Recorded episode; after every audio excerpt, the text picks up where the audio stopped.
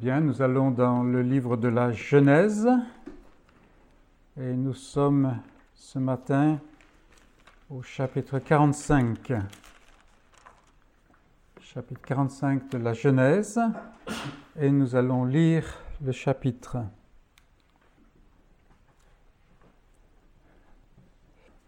Joseph ne pouvait plus se contenir devant tous ceux qui l'entouraient. Il s'écria Faites sortir tout le monde.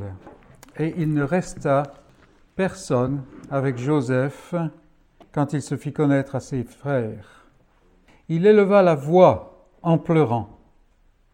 Les Égyptiens l'entendirent et la maison de Pharaon l'entendit. Joseph dit à ses frères, Je suis Joseph. Mon père vit-il encore? Mais ses frères ne purent lui répondre, car ils étaient troublés en sa présence. Joseph dit à ses frères, Approchez-vous de moi. Et ils s'approchèrent.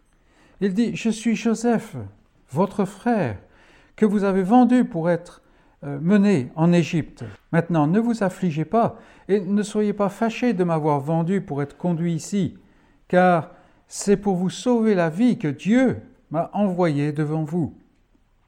Voilà deux ans que la famine est dans le pays, et pendant cinq années encore il n'y aura ni, labour, ni moisson.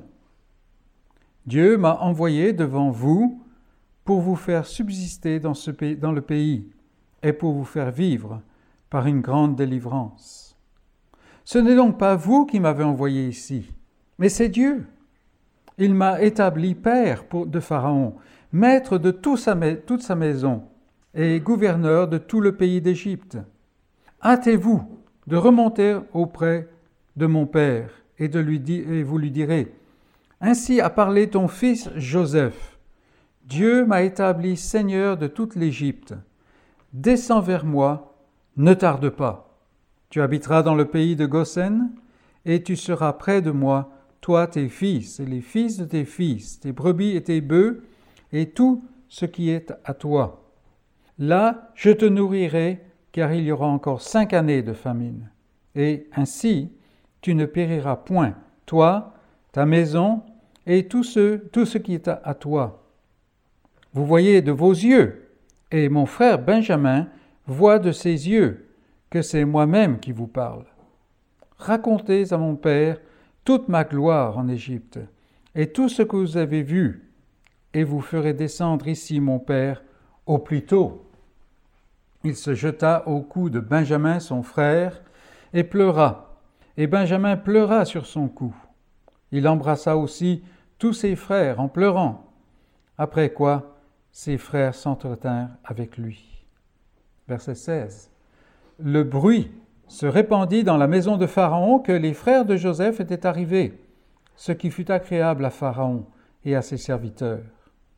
Pharaon dit à Joseph, Dis à tes frères, faites ceci, cherchez vos bêtes et partez pour le pays de Canaan. Prenez votre père et vos familles et venez auprès de moi.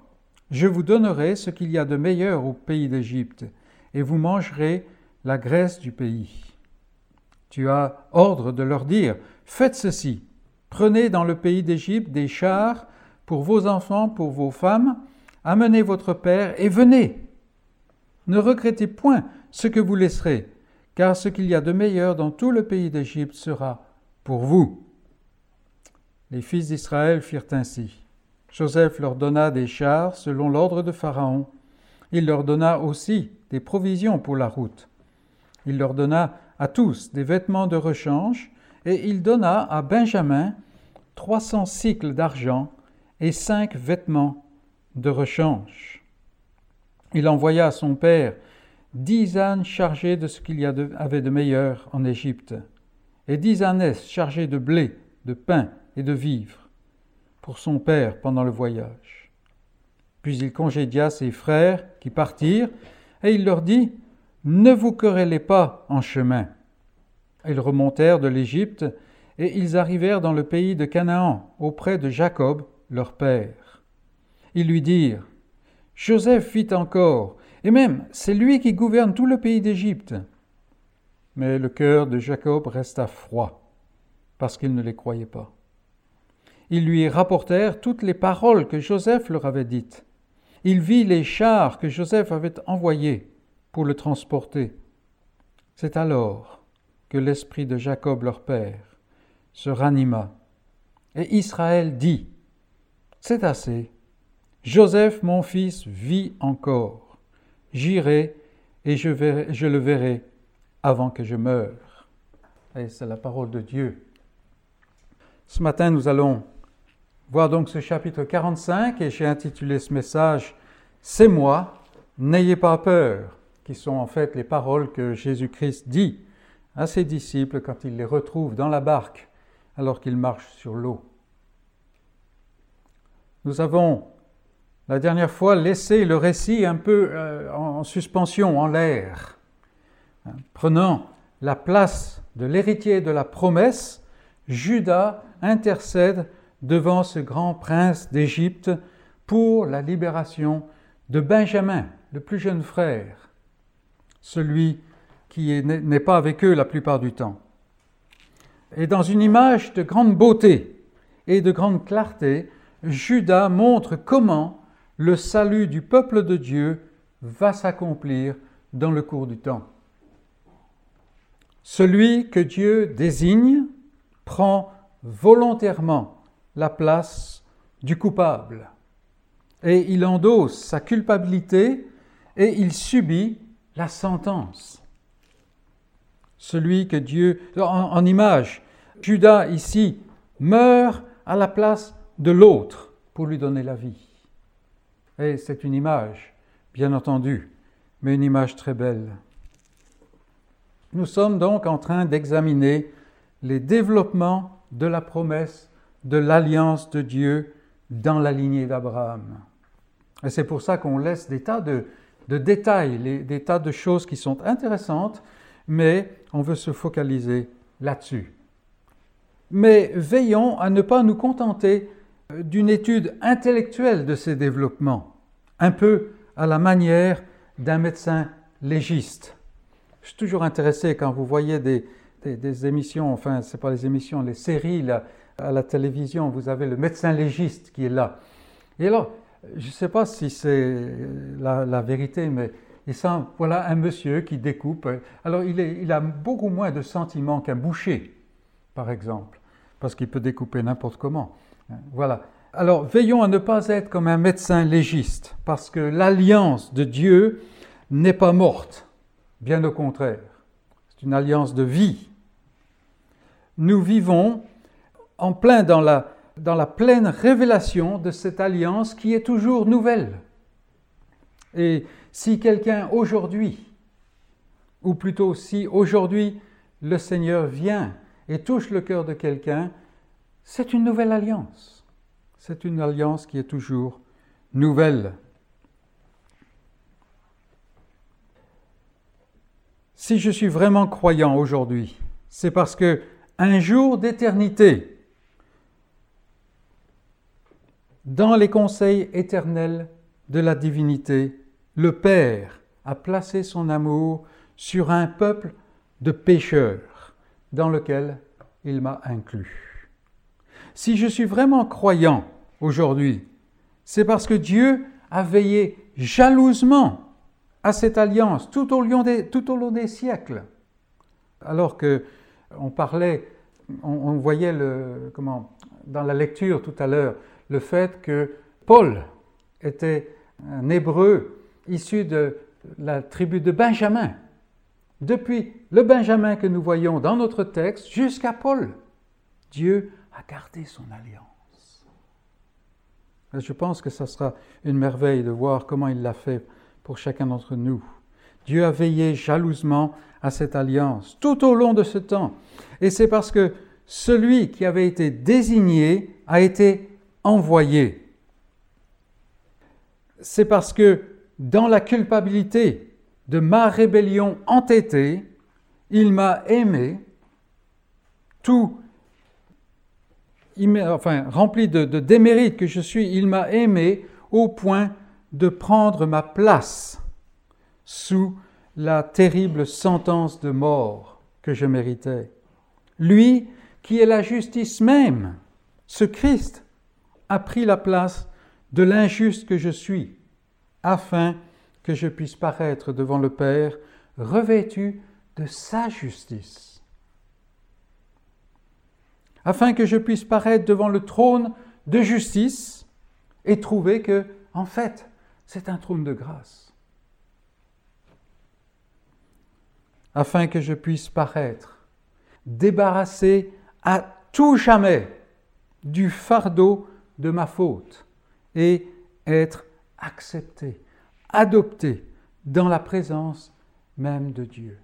Voilà l'alliance. Voilà les promesses de l'alliance que nous étudions. Et mes amis, ne soyons pas de froids légistes, mais soyons plutôt, par la grâce imméritée de Dieu, soyons émerveillés comme les gamins sont émerveillés le matin de Noël.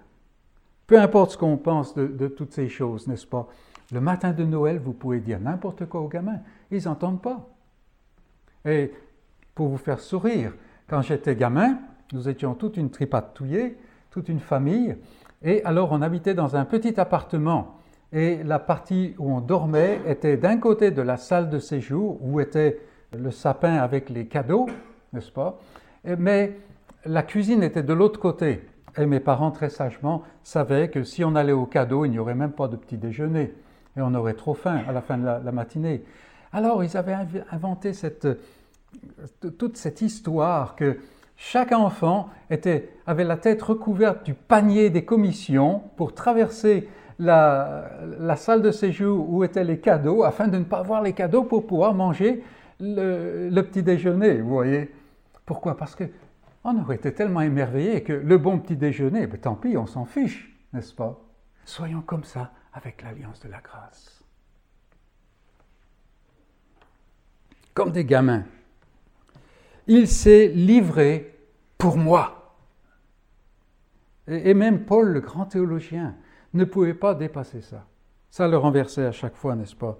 Ce n'est que dans cet esprit que nous pourrons pleinement goûter de l'intensité et de la beauté de l'instant où nous sommes parvenus dans ce récit de la Genèse. Sinon, on va avoir des tas de questions qui ne mènent nulle part. Il y a des questions. L'Évangile n'est pas un simple tome de théologie, mais c'est une union de cœur, c'est une révélation, c'est une réconciliation qui fait exploser les coutures de notre pauvre monde. Le monde ne peut pas comprendre ce que Dieu a fait pour nous. Il n'est pas monté à l'esprit de l'homme, ces choses-là. Et ici, nous avons la même chose. Les Égyptiens euh, la maison de Pharaon l'entendit, mais il fallait qu'il soit en dehors de la salle. C'est une bonne nouvelle. Ne l'oublions jamais. Jamais. Une bonne nouvelle. Venons-en à notre premier point, et je l'intitule Le futur est ma patrie. J'espère que je vais faire justice à, ce, à cet aspect-là, parce que notre texte est vraiment centré sur ça il ne regarde pas trop le passé, mais l'avenir. Le futur est ma patrie. Et c'est ce que le croyant peut dire.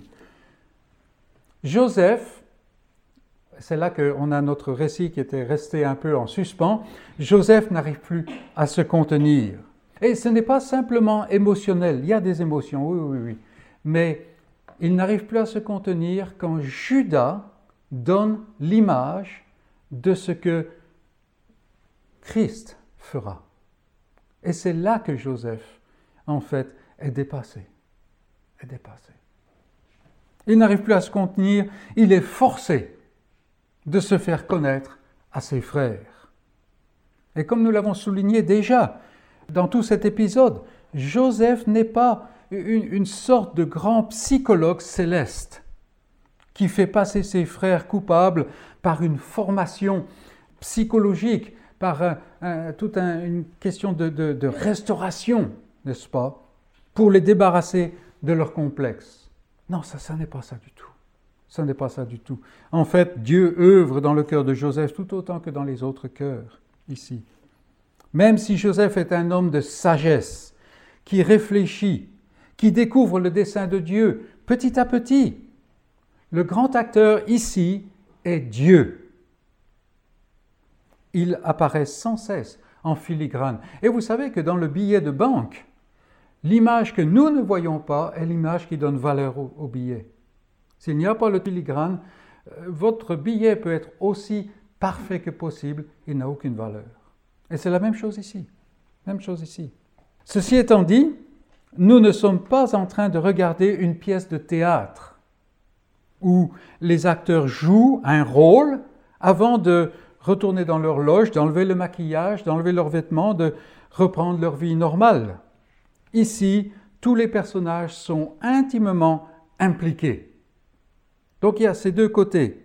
Et quand Joseph entend Judas faire pour Benjamin exactement le contraire de ce que les frères ont fait pour lui, alors Joseph explose.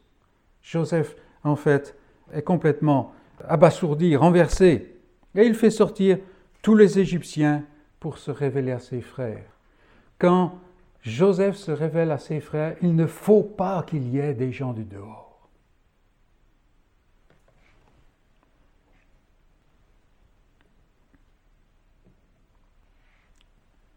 Prenons bien la mesure de la scène que nous avons ici, car elle nous montre la merveille inimaginable de ce que fait la nouvelle naissance pour celui qui est touché par la grâce.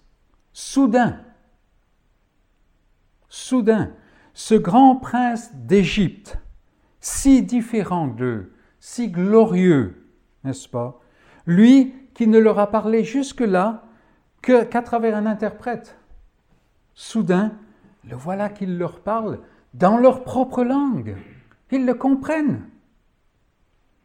Et c'est pour leur dire que lui, leur propre frère qu'ils ont rejeté n'est pas mort, mais qu'il a été élevé pour leur salut. Est-il possible de ne pas faire le parallèle? Pendant combien de temps est-ce que j'ai entendu parler de, ce Sauveur, de ce Christ? On m'a dit des tas de choses à son sujet. Depuis combien de temps est-ce que j'ai cherché à me présenter correctement devant lui, à être au niveau pour qu'il m'accepte? Combien de temps je me suis rebellé? Combien de temps je, me suis dit, mais de quoi est-ce qu'il parle? Vraiment. Et voilà que maintenant, il me parle directement. Et je le comprends. Son esprit témoigne à mon esprit. Et c'est dans ma propre langue. Il n'y a plus besoin d'un interprète. Il me parle de mes forfaits, oui mais il le fait au passé. Écoutez Joseph, je suis Joseph, votre frère, que vous avez vendu dans le passé.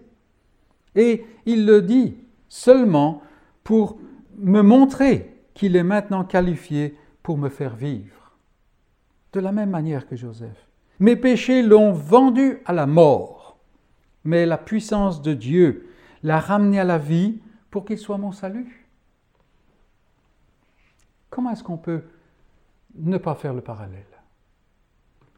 C'est impossible. Et Joseph suit cette même route ici. Il y a dans la conception normale, évangélique, si je puis dire, une conception du salut qui est trop mécanique. Et peut-être que nous sommes touchés par cela.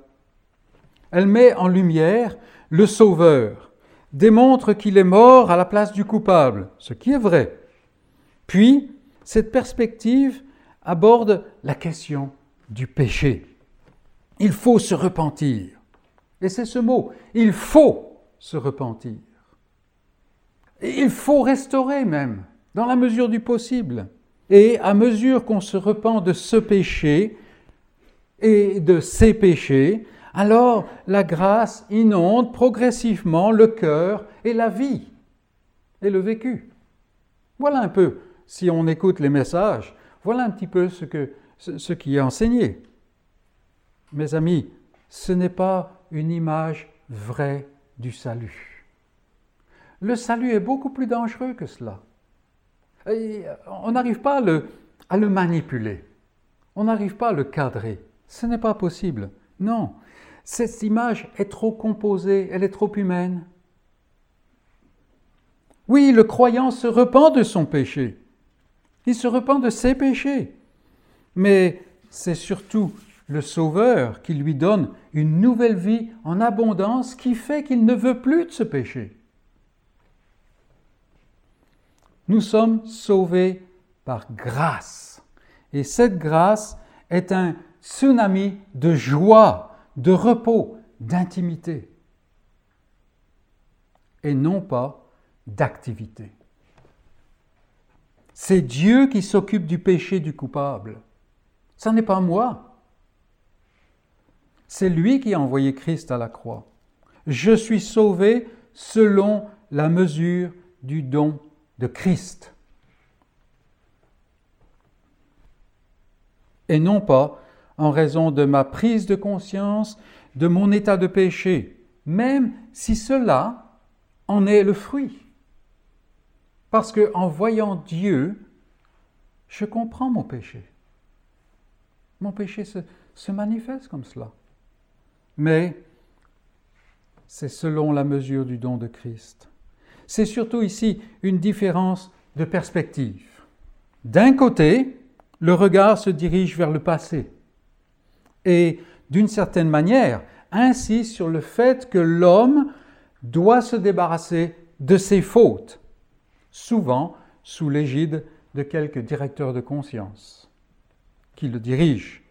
L'autre perspective regarde en avant et se focalise sur ce que Dieu est en train de faire pour poursuivre et accomplir son dessein. Chaque jour, il amène ces pierres qu'il a déjà commencé à tailler et il les amène dans le temple.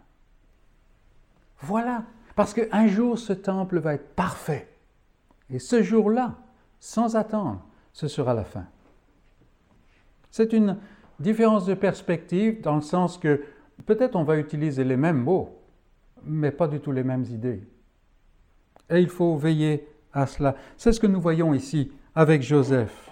Il mentionne effectivement le grand péché des frères. Vous, vous m'avez vendu pour être mené en Égypte. Il le mentionne, mais c'est pour les aider à le reconnaître. Imaginez un peu la scène. En fait, ce n'est pas des, personnages de papier. Ce sont des vrais hommes qui sont là. Et voilà que l'autre commence à leur parler en hébreu. Ils ne le reconnaissent pas, bien entendu. Il y a 22 ans qui se sont passés. C'est un Égyptien maintenant. Il faut qu'il leur prouve qu'il est le frère. Et comment? Il y a seulement deux, deux genres de personnes qui savent ce qui s'est passé il y a 22 ans. Eux et lui. Même Benjamin ne le sait pas. Donc il mentionne cela, oui, oui, mais pour les aider à le reconnaître. Et je ne peux pas m'empêcher de penser aux propos de la femme samaritaine. Vous vous rappelez? Il m'a dit tout ce que j'ai fait. Je suis désolé, mais si vous lisez tout le chapitre, il n'a rien dit. Non, mais il me connaît. Voilà ce qu'elle veut dire, n'est-ce pas? Il m'a dit tout ce que j'ai fait. En fait, c'est l'Esprit qui lui a dit. Et elle le dit en étant remplie de joie, au point qu'elle casse les traditions. Hein une femme comme elle ne va pas voir les chefs du village. Mais elle le fait, remplie de joie. Et quel est le résultat? Quel est le résultat, mes amis? Écoutez, ne serait-ce pas le Christ? Ici, Joseph est résolument tourné vers l'avenir et vers Dieu. Et veillons à être comme Joseph. Regardez au verset 5. Maintenant, ne vous affligez pas ça, c'est le passé, n'est-ce pas? Car c'est pour vous sauver la vie que Dieu m'a envoyé devant vous. Ça, c'est ce que Dieu a fait. Et il l'a fait pour l'avenir. Verset 7. Dieu m'a envoyé devant vous pour vous faire subsister dans le pays. Il y a encore cinq années de famine. Et pour vous faire vivre par une grande délivrance. Verset 8. Ce n'est donc pas vous, mais c'est Dieu. Verset 9, Dieu m'a établi. Et Dieu ne fait pas les choses pour rien, n'est-ce pas? Oui, les frères ont commis un terrible forfait. Et ils ont porté ce fardeau depuis pratiquement un quart de siècle. Terrible fardeau, n'est-ce pas? Vous imaginez Ruben là qui traverse le campement et il voit Siméon et ils ne peuvent pas le dire, mais ils le savent. Et ils se détournent l'un de l'autre et ainsi de suite. Ils ont, ils ont vécu avec ça. Mais le salut de Dieu se centre sur ce que Dieu fait au travers de celui qu'il a désigné pour le salut du peuple. C'est ça l'évangile. Et c'est un, un sujet de grande joie.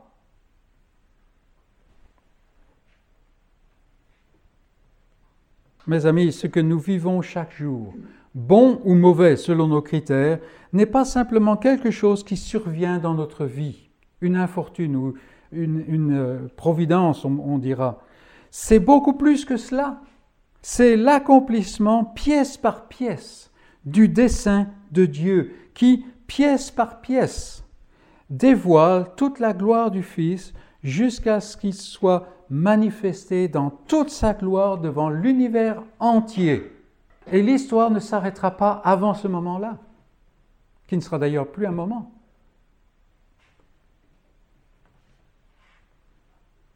Si je suis croyant, je fais partie par la grâce de cette grande fresque de salut qui révèle et manifeste la gloire de Dieu sur la face de Jésus-Christ.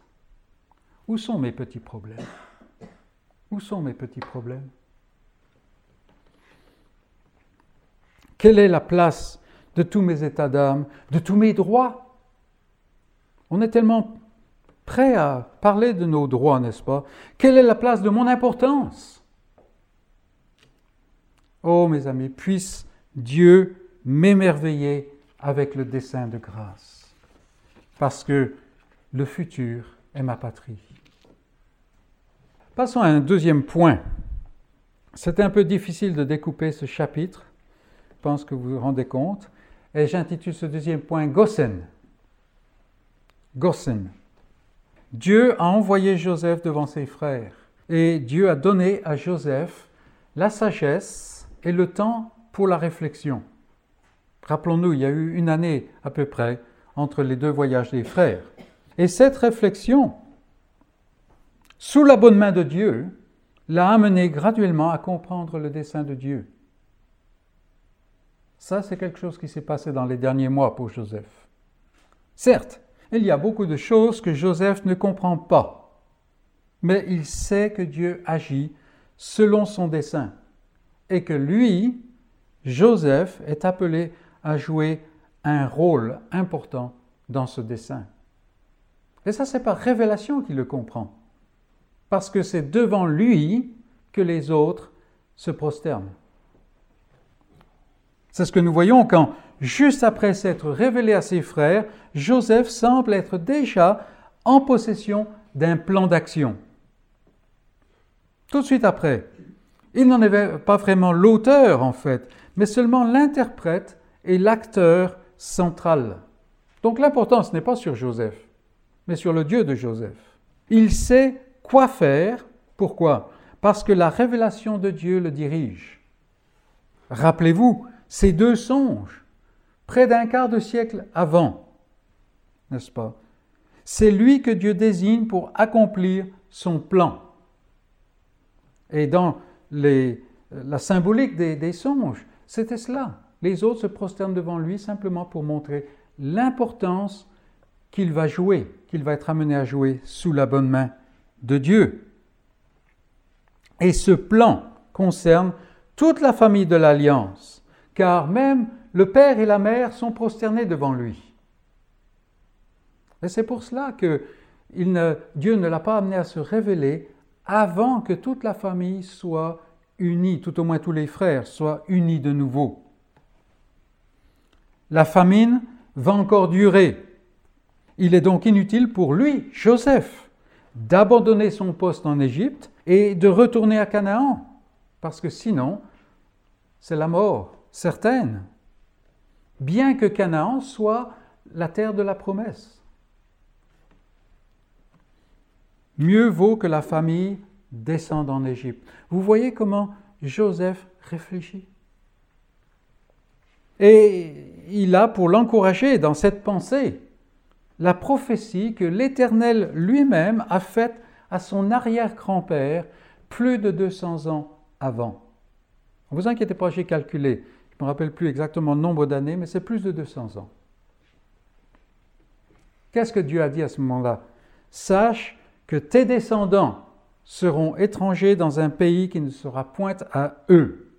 Chapitre 15, verset 13. Ça fait longtemps qu'on était là.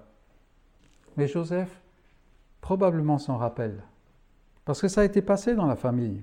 Comprenons bien que Joseph ne comprend pas tout. Mais il avance par la foi. Comme son aïeul d'ailleurs. Pas à pas, comme vous vous rappelez, il y a quelque temps, on avait étudié l'avancement de la troupe missionnaire avec Paul. Pas à pas. Hmm. Empêché d'entrer en Asie, empêché d'entrer, je ne sais plus quelle, euh, c'est la Bithynie, n'est-ce pas? Alors ils, passent le long de la Mysie, hein, et ils arrivent à Troas. Et puis la vision. Et de la même manière, Joseph, il met deux et deux ensemble, et il arrive à quatre. Comme le dit les actes, comme le disent les actes, concluant que le Seigneur nous appelait. Ici, nous voyons le merveilleux entrelacement de la révélation de Dieu et de la réflexion de son enfant. Par révélation, Joseph comprend que Dieu appelle Israël à descendre en Égypte. C'est pour ça que tout de suite il parle de Goshen. Par réflexion, Joseph pose les regards sur Goshen. C'est une, région à part en Égypte, vous pourrez regarder. C'est une région fertile, c'est une région qui donc convient parfaitement aux troupeaux de bergers. Des bergers que les Égyptiens ne supportent pas dans leur tradition. Donc ils seront à part. Et cela nous indique que pour nous aussi, la révélation de Dieu ne nous exonère pas de réflexion. Il nous faut réfléchir. Ce ne sont pas des recettes dans la parole de Dieu. Veillons seulement à être soumis à la parole de Dieu. Et c'est ce que Joseph ici fait. Parce que rappelons-nous, il est en train de mettre en place le départ de la famille de l'Alliance de la terre de la promesse, où l'alliance a été promise. C'est quand même quelque chose d'important. Et il le fait parce qu'il est soumis à la parole de Dieu, à la révélation de Dieu. Un troisième point. Pharaon, un cœur bien disposé. Alors Pharaon a, avant de ce qui se passe et Joseph paraît devant lui. Et nous voyons deux choses. C'est intéressant que ces deux-là, en fait, ils ont déjà passé 7 ou 8 ans ensemble à gouverner l'Égypte, n'est-ce pas? Et on a tendance à juger les pharaons à la lumière de celui qui, quatre siècles plus tard, va se dresser contre l'Éternel et devenir un signe, n'est-ce pas, du jugement de Dieu. Mais le pharaon du temps de Joseph paraît sous un autre jour. Déjà quelques sept ou huit ans avant, nous l'avons vu sensibilisé par ce que Dieu était en train de faire devant lui et euh, avec cet homme. Alors je ne suis pas en train de dire que ce pharaon-là était croyant. Qui sait? La parole ne le dit pas. Mais il avait été sensible à la révélation de Dieu et au don que Dieu avait accordé à Joseph, un étranger, un esclave. Ici, nous voyons un homme généreux? Alors la générosité ne se mesure pas à la taille du, cadeau, à la taille du don. Gossen, le, don de Gossen, toute une région, le, fait que toute une, tribu pouvait venir, 70 personnes, comme nous verrons, n'est-ce pas? Ça, pour, pour Pharaon, c'était une goutte d'eau. C'était une goutte d'eau. Pour nous, on peut penser que euh, certaines dépenses sont énormes, mais par rapport à ce que la personne possède, c'est rien du tout. C'est rien du tout. Et en fait, il s'avère dans l'histoire que dans l'histoire, il y a des traces de pharaons qui ont fait des mêmes choses, par exemple avec les Ammonites ou les Édomites. Ce qui n'enlève rien à ce que Pharaon fait ici. Ce n'est pas la taille du don, mais la générosité se voit dans l'élan du cœur. Pharaon n'était pas obligé de faire quoi que ce soit. Et Pharaon était pourtant reconnaissant pour le don de Joseph. Et en fait, il est généreux. Et on pourrait dire, même au risque d'être incompris, il est généreux envers Dieu, parce qu'il a conscience que les dons de Joseph ne sont pas des dons ordinaires. Et c'est ce qui le, ce qui le pousse maintenant à ouvrir la porte à toute cette famille, à toute cette tribu. Mais cela nous amène au deuxième aspect que nous avons ici, le témoignage de Joseph. Le témoignage de Joseph. Depuis sept ou huit ans, Joseph et Pharaon sont ensemble. Et Pharaon regarde Joseph. Il voit Joseph. Quel témoignage Pour que sept ou huit ans plus tard, il soit prêt à donner toute une région à la famille de cet homme, des étrangers. Pas beaucoup de Français qui le feraient. Je parle d'aujourd'hui. Joseph n'est pas devenu égyptien, même s'il sert l'Égypte. Mais en Joseph, Pharaon voit le caractère du Dieu qui a révélé ses secrets autrefois. Et cela crée dans son cœur de la reconnaissance qui s'exprime par cette générosité. Et tout cela, c'est le témoignage que Dieu amène Joseph à rendre à son nom pendant toutes ces années. Des années de difficultés, n'est-ce pas? Toutes les années d'abondance et puis maintenant deux années de famine. Dans un sens, le monde est le croyant. Il a de la haine pour le croyant, parce que le croyant est différent, et parce que la lumière de Dieu, à travers le croyant, éclaire la méchanceté du cœur du monde au travers du croyant. Euh, hier, nous parlions, hier, hier soir, nous parlions du fait pourquoi est-ce que telle personne est telle autre, ou le message qui est à travers telle autre. À cause de cela. Parce que la justice de Dieu éclaire la méchanceté du cœur à travers les croyants. Dans un autre sens, le monde admire le croyant. Et il le fait parce que le croyant est différent. Donc il y a cette haine et cette admiration. En même temps, par nature, le cœur soupire après Dieu. Et par grâce, le croyant connaît Dieu. Et il y a de l'envie souvent inconsciente chez le non-croyant. Est-ce que le monde voit Dieu à travers de moi? Ou est-ce que c'est plutôt à travers la clarté d'un fond de bouteille Tout déformé, n'est-ce pas? C'est la question qui se pose à nous. Donc, pensons à Pharaon et comment Joseph, la grâce de Dieu avait impacté Pharaon à travers Joseph. Quoi qu'on puisse dire de Pharaon. Un autre point, Jacob, et nous terminerons avec ça. Jacob, un cœur froid se réchauffe. Les frères retournent en Canaan, et vous avez remarqué comment Joseph leur dit juste avant de partir, et ne vous corrélez pas en, en chemin. Ne cherchez pas à l'incrimination. Voilà ce que ça dit littéralement. Et là encore, Joseph leur dit, ne regardez pas vers le passé. Allez de l'avant. Jacob, un cœur froid, se réchauffe. Notre chapitre donc se termine avec Jacob, alors que les frères reviennent avec la bonne nouvelle. Et franchement, cette fin de chapitre ne fait pas bonne lecture. Ça nous laisse un peu sur un petit goût amer, un peu sur notre faim. Elle est un avertissement pour tout croyant. Relevons brièvement quelques points. Premier sous-point, le cœur de Jacob resta froid. Même la bonne nouvelle de ce qu'il désirait de plus, le plus, n'arrive pas à toucher ce cœur.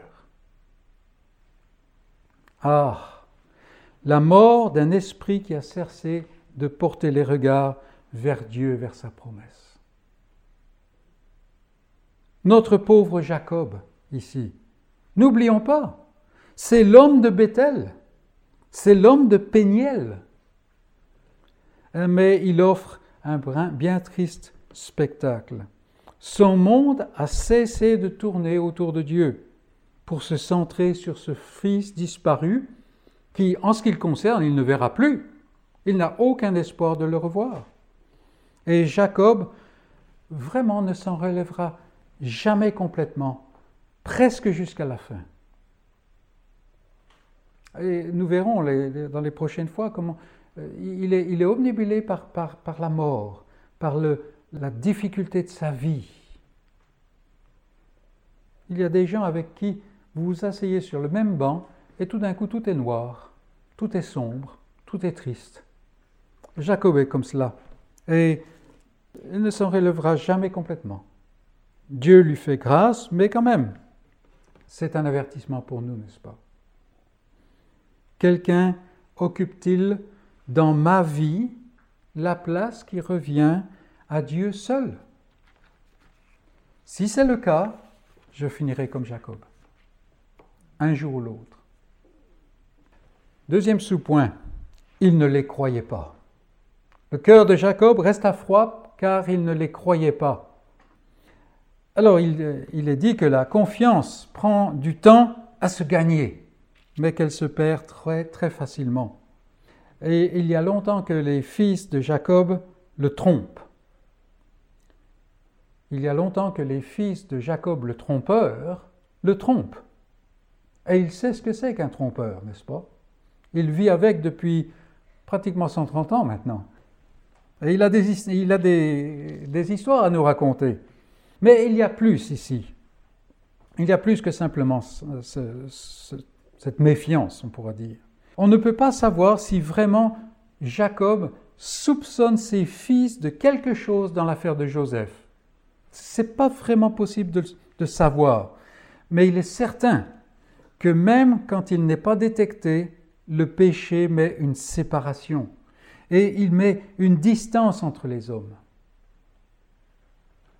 Il y a des pans entiers de la vie d'un homme que cet homme se cache à lui-même à cause du péché. D'une manière ou d'une autre, le péché pourrit n'importe quelle situation. C'est pour ça qu'on s'habitue tellement à l'imperfection aujourd'hui. On est obligé de vivre avec. C'est pour cela que le croyant veille sur lui-même, sur soi-même. C'est pour cela que le croyant est prompt à se repentir et à chercher la réconciliation ou l'unité qui vient de la vérité parce que le mensonge ronge.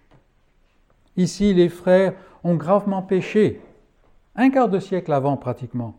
Et bien que cela se soit produit il y a si longtemps, bien qu'eux-mêmes soient maintenant au bénéfice du pardon de Joseph, leur forfait produit toujours des fruits de mort. Ils ne les croyaient pas. Il a été habitué à ne pas les croire. Parce qu'en fait, le péché des frères n'a pas été révélé en tant qu'acte. Jacob ne sait pas, en fait, qu'ils l'ont vendu, qu'ils ont vendu Joseph. Il pense qu'il est mort. Mais il sent les pécheurs, n'est-ce pas? Il sent les pécheurs. Troisième sous-point, il nous faut quand même avancer. C'est assez. C'est assez. Quand il voit la concrétisation de la vérité que Joseph est vivant, alors l'esprit de Judas se ranime, quelque peu. Cela nous fait penser aux disciples après la résurrection. Vous vous rappelez, il, arrive et il y en a certains qui craignent parce qu'ils avaient du mal à croire. Ils doutaient. Et le retour euh, à la santé spirituelle peut prendre du temps.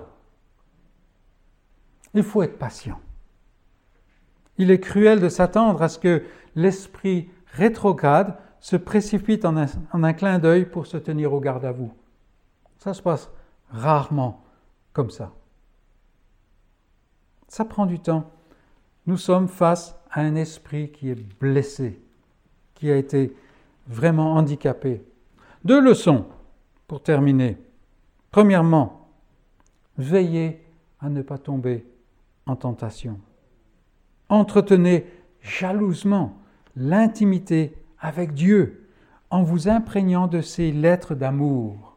C'est la parole qui va permettre d'attiser le feu que Dieu a placé là. Et en fait, Jacob avait tourné le dos à tout cela, parce qu'il s'est focalisé sur Joseph. Il s'est focalisé sur son propre agenda. Dieu va œuvrer par Joseph. Il a donné tout ce qu'il faut à Joseph. Mais en fait, en regardant Joseph, il cesse de regarder Dieu.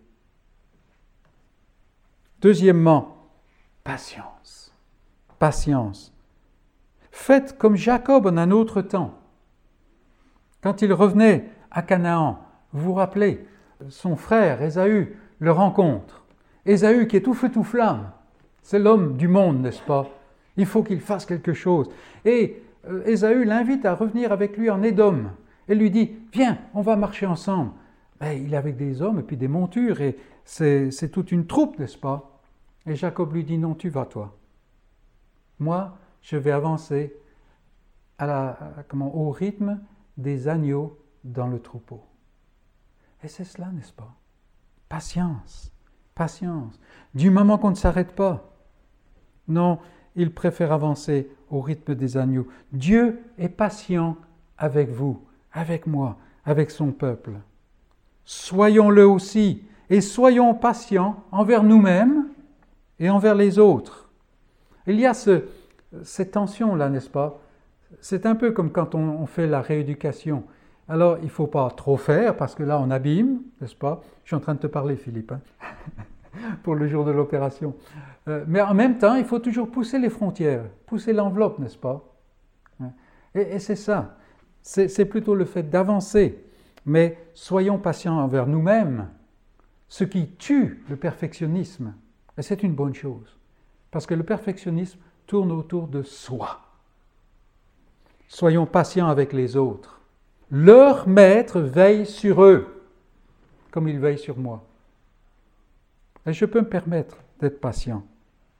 Et donc, voilà ce que nous pouvons voir dans ce passage.